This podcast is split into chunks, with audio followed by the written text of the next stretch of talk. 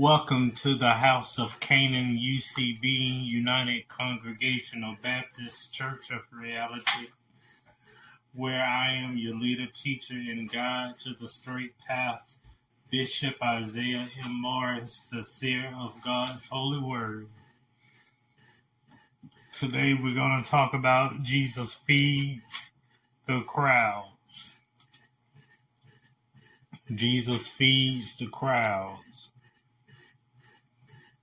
Jesus gives thanks to God and breaks the bread, five loaves and two fish. The crowd has been listening to Jesus all day, and there is nowhere, nowhere for them to buy food. The disciples are amazed to see the food multiply.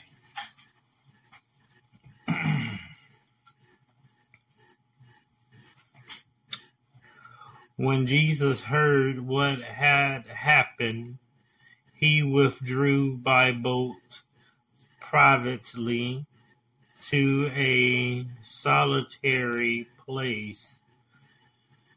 Hearing of this, the crowds followed him on foot from the towns.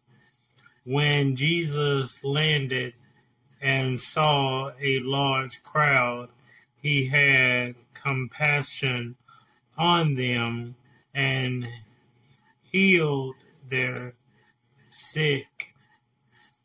As evening approached, the disciples came to him and said, This is a remote place and it's already getting late. Send the crowds away so they can go to the villages and buy themselves some food. Jesus replied, They do not need to go away. You give them something to eat.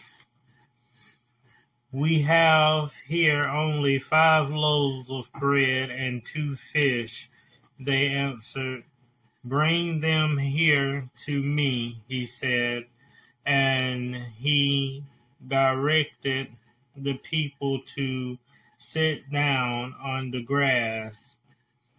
Taking the five loaves and the two fish, and looking up to heaven, he gave thanks and broke the loaves. Then he gave them to the disciples and the disciples gave them to the people. They all ate and were satisfied, and the disciples picked up twelve basketfuls of broken pieces that were left over.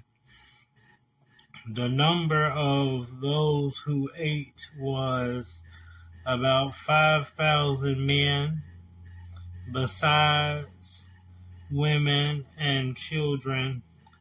Immediately, Jesus made the disciples get into the boat and go on ahead of him to the other side while he dismissed the crowds.